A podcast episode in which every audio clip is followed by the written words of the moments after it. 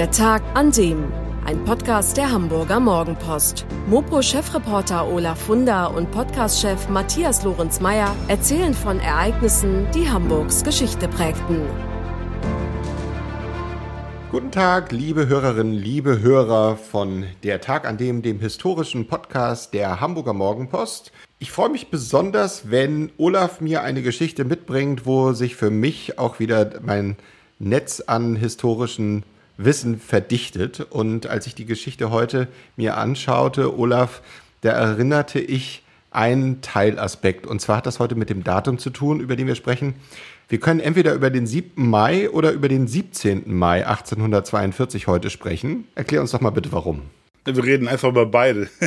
genau. Ja, das hat damit zu tun, dass am 7. Mai 1842 eigentlich die Eröffnung, die feierliche Eröffnung der ersten Eisenbahn Norddeutschlands stattfinden sollte, nämlich die Hamburg-Bergedorfer Eisenbahn. Die Einweihung hat dann aber nicht stattgefunden, weil zwei Tage davor, am 5. Mai, in Hamburg der große Brand ausbrach, der weite Teile der Stadt in Schutt und Asche legte. Viele Einwohner starben, zigtausende verloren ihr Zuhause und dann war niemandem nach Feiern zumute. Also der Bahnhof ist nicht abgebrannt, dort hat es nicht gebrannt, aber es war niemandem nach Feiern zumute. Allerdings den Betrieb aufgenommen hat die, hat die Bahn dann doch, nämlich um Hunderte von Verletzten und Obdachlosen, also die durchs Feuer obdachlos geworden waren, in Sicherheit nach Bergedorf zu bringen und dann auf dem Rückweg Bergedorfer Feuerwehrleute nach Hamburg zu holen, die dann bei der Brandbekämpfung helfen sollten. Und die offizielle Inbetriebnahme der neuen Eisenbahn hat dann, obwohl ja wie gesagt schon die Züge gefahren waren, am 17. Mai also zehn Tage später stattgefunden, aber auch dann ohne große Feierlichkeiten, allerdings mit vielen Schaulustigen, mit vielen Menschen. 800 Leute waren dabei, als die erste Eisenbahn den regulären Betrieb aufnahm und es dann in 26 Minuten von Hamburg bis nach Bergedorf schaffte. Ja, du wolltest was fragen? Ja, na, ich wollte einmal nur unsere Hörerinnen und Hörer auffordern, wenn sie Lust haben, hören Sie sich nochmal die Folge zum großen Brand, nämlich am 7. Mai 1842, beziehungsweise der startete schon einen Tag früher, ne, wenn ich das erinnere. Der begann am 5. Mai, aber es dauerte dann fast drei Tage, bis das Feuer dann aus war. Genau, also sehr eindrucksvoll. Dazu haben wir eine ganze Folge aufgenommen. Was mich auch immer freut, Olaf, ist, wenn du eine Geschichte aus der Industrialisierung, also Mitte 19. Jahrhundert mitbringst. Hier ist das ja auch der Fall. Und wir haben auch über Telefone gesprochen, wir haben über die Elektrik gesprochen und was das damals mit den Menschen gemacht hat. Wie war das denn bei dem Zugfahren? War das eine ähnlich spektakuläre Veränderung für die Menschen? Wie haben die das denn damals wahrgenommen? Ja, also diese Geschwindigkeit, über die wir heute so eher lachen, 40 Stundenkilometer, das war für die Leute damals, ja, die waren völlig von den Socken. Ein Kupferschmied, Hinrich Henningsen, schrieb im August 1843 an seine Eltern nach Flensburg, nachdem er in der Hamburg-Bergedorfer Eisenbahn gefahren war, schrieb er, wenn man aus dem Fenster schaut, so ist es, als wenn alles fliegt. Also die waren total begeistert von dieser Geschwindigkeit und dass man in der Tat von Hamburg Innenstadt bis nach Bergedorf es in ein bisschen mehr als 20 Minuten schafft, wo früher die Pferdefuhrwerke zwei Stunden oder so gebraucht hatten, das konnten die gar nicht fassen. Es gab auch eine Menge Widerstand, also natürlich lange bevor die Eisenbahn dann in Betrieb ging. Es gab Binnenschiffer, die protestierten, weil sie die Konkurrenz beim Gütertransport fürchteten, wenn jetzt die Eisenbahn die Güter transportiert, denn es wurden nicht nur Personen damit befördert. Bergedorfs Schmiede hatten starke Bedenken, denn wenn weniger Kutschengespanne aus Hamburg nach Bergedorf kommen, dann haben die auch weniger Arbeit und weniger Umsatz und weniger Pferde, die beschlagen werden müssten.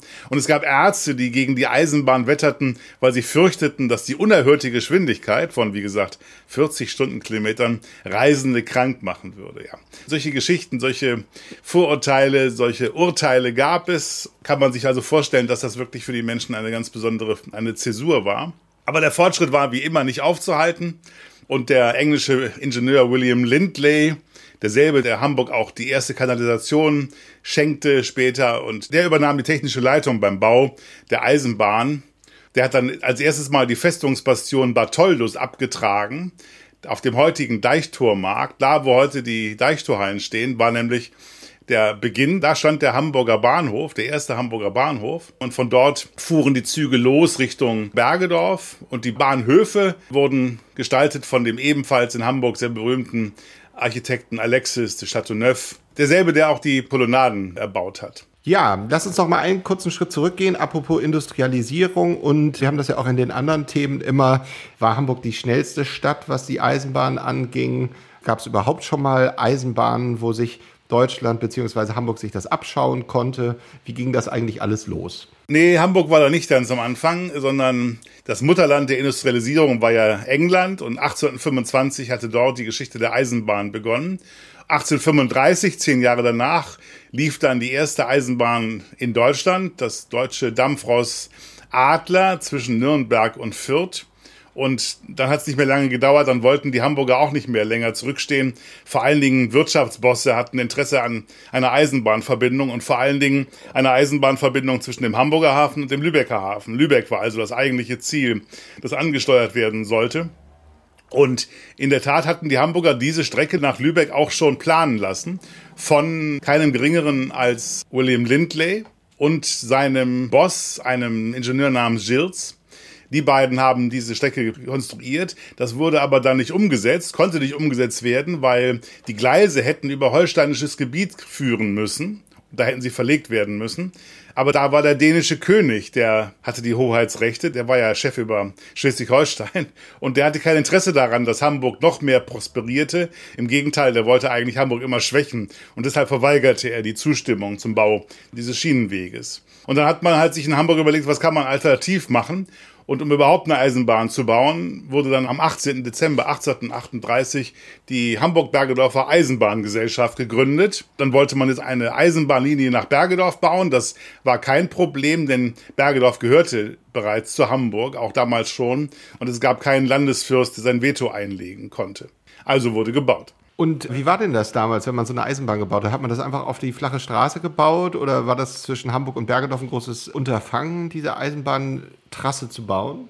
Sie haben einmal auf dem ehemaligen Bastion Bartholdus den Bahnhof hingestellt, dann wurde ein 16 Kilometer langer schnurgerader Damm bis nach Bergedorf gebaut und auf diesem Damm wurde das Gleis verlegt. Das war übrigens nur eingleisig, nur unmittelbar vor den Bahnhöfen gab es ein zweites Gleis, sodass sie sich ausweichen konnten. Ansonsten im Wesentlichen war es eine eingleisige Strecke. Es gab niemanden in Deutschland, der eine Lokomotive bauen konnte. Die Loks wurden von der britischen Firma Stevenson Co. in Newcastle gebaut. Die Loks hießen Hansa, Berlin, Magdeburg und Hannover. Von vornherein war daran gedacht, dass man nicht dabei bleiben wollte. Bergedorf war nur der Anfang. Der Plan war, diese Eisenbahnlinie auszubauen eines Tages, sobald sich die Gelegenheit ergab, bis nach Berlin. Das ist dann auch vier Jahre später geschehen. Am 15. Dezember 1846 eröffnete die Berlin-Hamburger Bahn auf einer etwas weiter nördlich liegenden Trasse. Deshalb musste in Bergedorf ein neuer Bahnhof gebaut werden, denn der alte lag jetzt an der ursprünglichen Trasse, die man jetzt doch nicht weiter benutzen wollte. Wie war denn das generell? Also ich meine, das klingt ja alles sehr exklusiv, einfach schlicht und ergreifend, weil es noch nicht so viele Züge gab. Sind die Leute damals dann alle schon mit dem Zug gefahren? Du hast von dem Hinrich Henningsen erzählt, der war Kupferschmied. Also wie war denn das so? Konnte sich jeder dann das Bahnfahren leisten? Also wirklich billig war es nicht. Die Preise lagen zwischen 12 und 20 Schillinge beziehungsweise 8 Schillinge in der zweiten Klasse in der Woche, weil da nämlich auch kaum jemand fuhr, konnte man sich eher leisten, die 8 Schillinge zu berappen um dann dieses Erlebnis zu haben. Man muss ja wissen, das haben natürlich viele gemacht. Im Jahr 1843 gab es 200.000 Fahrgäste, also das ist schon eine ganz ordentliche Zahl. Die meisten davon waren Ausflügler, die am Wochenende dann die waldreiche Umgebung Bergedorfs erkundeten in der Nähe des Zielbahnhofs in Bergedorf, der steht übrigens noch, also jedenfalls Teile des Bergedorfer Bahnhofs stehen da noch am heutigen Frascati-Platz. An diesem Zielbahnhof gab es als Attraktion für die Touristen das sogenannte italienische Viertel mit mehreren Ausflugslokalen, drei nämlich, die hießen Frascati, so wie heute der Platz, Colosseum und Portici, also ganz italienisch angehaucht. Und von dort wurden dann auch Kutschfahrten nach Geesthacht, Lüneburg und in den Sachsenwald angeboten. Also die erste Eisenbahn diente tatsächlich im Wesentlichen touristischen Zwecken. Aber wie gesagt, es war ja erst der Anfang. Du hast es eben gerade schon angedeutet, bei der Verlängerung nach Berlin wurde noch ein neuer Bahnhof gebaut. Und da kommen wir zu einem anderen Phänomen, was alte oder die ursprünglichen Bahnhöfe betrifft. Zum Beispiel in Berlin gibt es immer noch den Hamburger Bahnhof, der mittlerweile ein Museum für zeitgenössische Kunst ist. Aber es gab früher Bahnhöfe, die immer den Namen trugen von den Städten, in denen die Züge dann fuhren. Genau, Ulla, vielleicht kannst du zu diesem Phänomen einfach noch mal was erzählen. Also in Hamburg ist es ja dann auch so gewesen. Zunächst mal, nachdem die Bahn bis nach Berlin verlängert wurde. Danach kamen weitere Bahnlinien, an die Hamburg angeschlossen war. Und um 1900 war es so, dass es in Hamburg vier Endbahnhöfe gab in der Innenstadt. Einen für jede Himmelsrichtung. Der Berliner Bahnhof, über den haben wir gesprochen. Das ist der Bahnhof, der gebaut wurde für diese Hamburg-Bergedorfer Eisenbahn. Wurde nur ein bisschen ausgebaut dann nach der Verlängerung bis nach Berlin. Der Berliner Bahnhof also für die Züge von und nach Berlin. Das war der eine, da wo heute die Deichtorhallen stehen. Dann gab es den Lübecker Bahnhof für den Verkehr von und nach Lübeck. An der Spaldingstraße befand sich der, also ganz in der Nähe. Dann gab es den Bahnhof Klostertor für die Verbindungsbahn Altona-Hamburg. Denn inzwischen gab es auch in Altona eine Eisenbahn. Genau, dieser Bahnhof Klostertor war am Thünerposten. Und der Hannoversche Bahnhof, den gab es für den Verkehr nach Hannover, ins Ruhrgebiet und nach Paris. Und der befand sich in der heutigen Hafen City. Heute eine Gedenkstätte für die von dort ja auch deportierten Juden und Sinti und Roma. Dieser Zustand, nämlich dass es vier Endbahnhöfe gab, mit der Folge, dass die Leute es halt sehr unbequem hatten, wenn sie umsteigen wollten von der einen Linie auf die andere, dann mussten sie sehen, wie sie mit ihren Koffern dann von da nach da kommen. Und diesen Zustand abzustellen, brauchte es eines Zentralbahnhofs. Es musste ein Hauptbahnhof geschaffen werden. Die Voraussetzungen dafür wurden 1899 geschaffen, als Verträge zum Bau dieses Hamburger Hauptbahnhofs ratifiziert wurden. Dann gab es einen Gestaltungswettbewerb, an dem sich Architekten beteiligen konnten. Es gab zwei Sieger, also ein Architektengespann, das mit ihrem Entwurf gesiegt hat, Heinrich Reinhardt und Georg Süßengut. Allerdings, obwohl sie gesiegt hatten, wurde ihr Plan nie verwirklicht, weil Kaiser Wilhelm höchstpersönlich sein Veto einlegte. Er fand nämlich die ausgeprägten Jugendstilelemente dieses Siegerentwurfs einfach scheußlich. So, und dann gab es halt eine Überarbeitung der Pläne und im Stile der Neorenaissance. Und der Bahnhof ist dann gebaut worden ab 1903. Drei Jahre hat es gedauert. Das Gebäude wurde errichtet auf dem Gelände des einstigen Stadtwalles. Eine Bahnsteighalle aus Eisen mit gewaltigen Dimensionen entstand. Sie ist 150 Meter lang, 114 Meter breit, 37 Meter hoch und hat eine Spannweite von 73 Metern. Und bis heute handelt es sich dabei um die größte freitragende Bahnhofshalle Deutschlands. 1906, wie gesagt, die Einweihung. Es gibt tolle Fotos mit Honoratioren, mit Frack und Zylinder und der Kapelle, die muntere Musik spielt und 300 Arbeitern, die mit Butterbroten, Eiern und Zigarren bewirtet wurden. Ein Freudenfest. Und dann ging der fahrplanmäßige Verkehr des Hamburger Hauptbahnhofs los. Die anderen Bahnhöfe wurden beseitigt, bis auf den hannoverschen Bahnhof. Der blieb dann Güterbahnhof und hat dann eine unrühmliche Geschichte gehabt als Deportationsbahnhof.